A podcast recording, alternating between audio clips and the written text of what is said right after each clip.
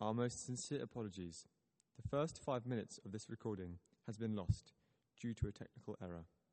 The reading is from Genesis 29, verses 1 to 30. The series reveals how God's promises unfold amid the mess of Jacob's family. The recording starts during Paul's first point, which focuses on the emotional turmoil of both Rachel and Leah.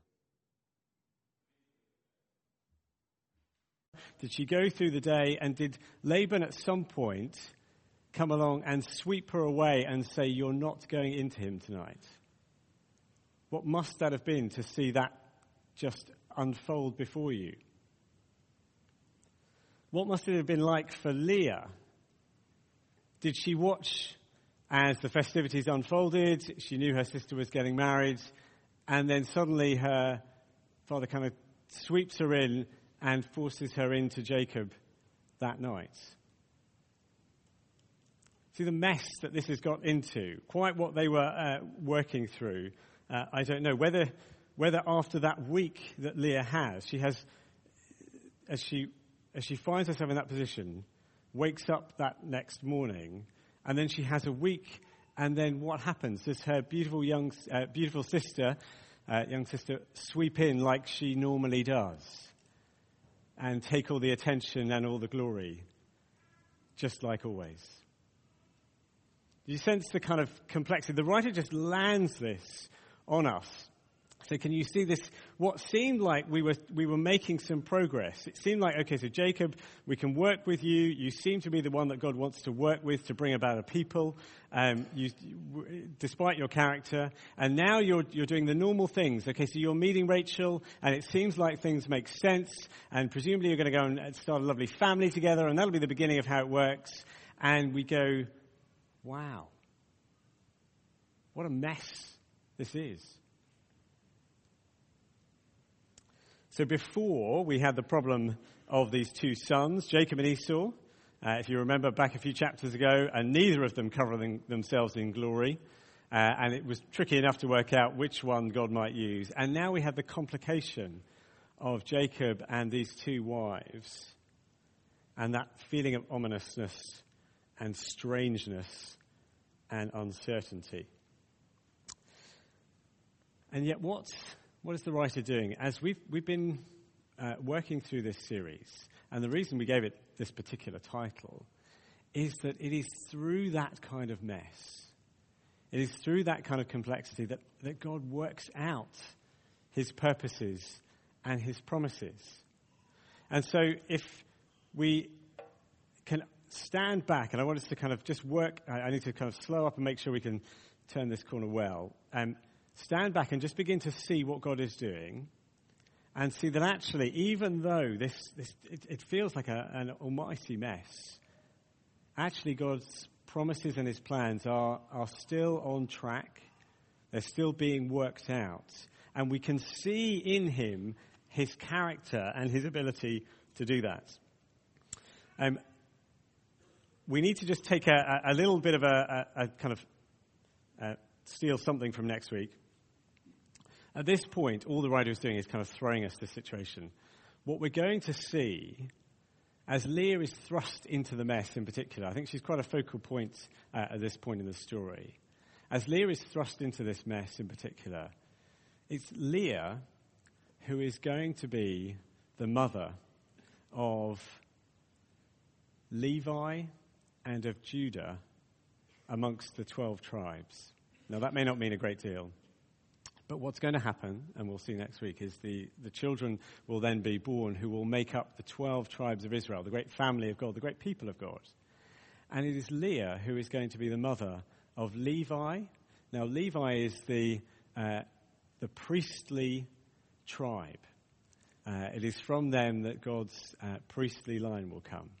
And Judah will be God's kingly tribe. It is from them that God's line of kings will come, and indeed, King Jesus will come. And Leah, who is thrust into this situation, is going to be a key figure in what God is doing. It doesn't change the nature of the mess that she's feeling, but it is part of a bigger plan. And if we stand back and just think for a moment, actually, this is how it works out in the rest of uh, God's story. Even in Genesis and beyond, there are, if I can put it this way, there are other unlikely Leah figures whom God will use. In the rest of Genesis, if you have a time later today, you might want to have a look at the story of Tamar, who comes just a little later on. Tamar, who is thrust in the middle of, uh, of, of a messy family situation, um, and yet is named as one of the mothers in line of Jesus himself. There will be, you may know the story of Ruth, uh, who is brought into God's family from outside. Uh, there is Esther, who is thrown into uh, the court world um, uh, much later in God's people's history. And at each point, the complexity of the situation they feel is, is real, and yet, remarkably, God is using that and working through that to bring his promises to fulfillment. Uh, it doesn't change when we go through the cross, uh, as we often talk about uh, the Lord Jesus and his ministry here. Uh, it doesn't change. If you think about it, God's promises and his plans work out through the murder of his son and the mess in a different sense uh, that that brings. And it doesn't change into the early church either. As we go through, it's, it's not as though when we get to the other side of Jesus' uh, death and resurrection, suddenly everything is kind of glossy and perfect and lovely. Actually, the growth and development of the church and of God's promises to make a people who we would uh, now regard as ourselves in Christ comes about through suffering and persecution and difficulty. So the pattern that we're seeing, I guess, as you look at a story like this and think, what on earth is going on?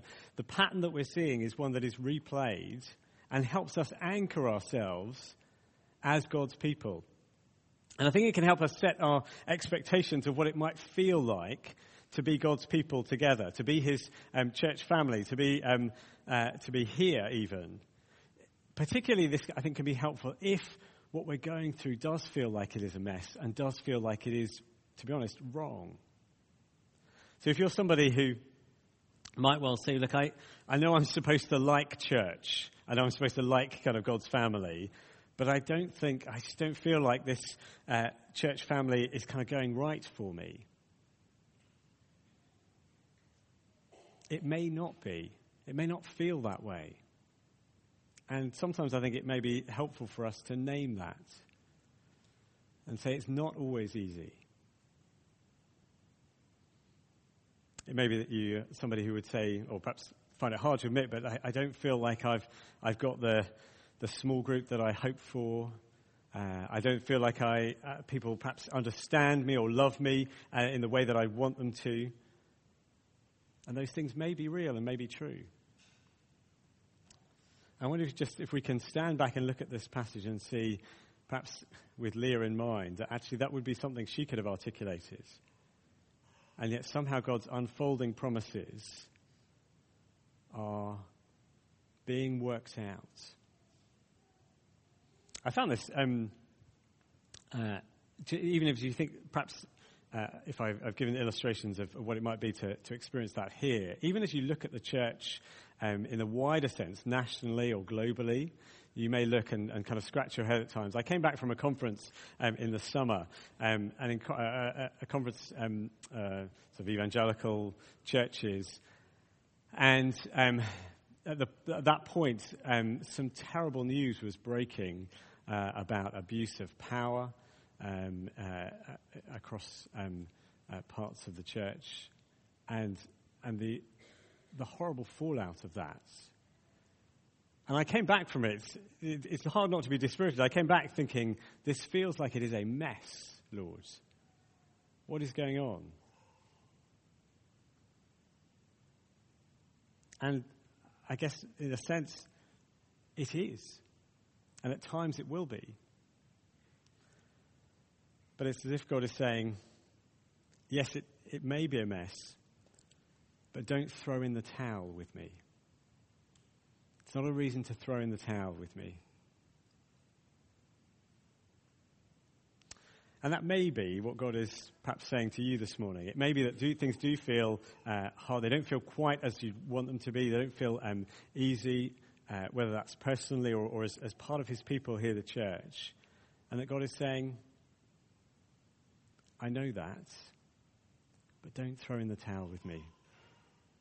If you look and see how I've worked in history, I've worked through situations like this.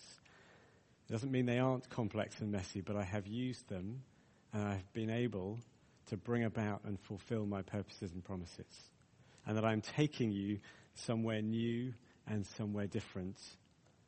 And ultimately, a new creation where those messes and uncertainties and, and difficulties will be undone and made new.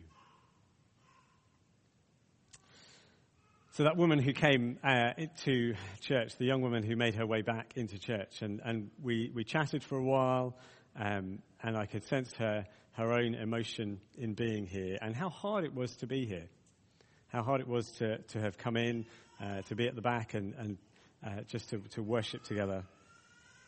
But I was struck by her courage in being here and I was struck by that glimpse that God, despite everything, was unfolding some more of his plan and drawing her back to himself. I'm going to suggest we pray together. Uh,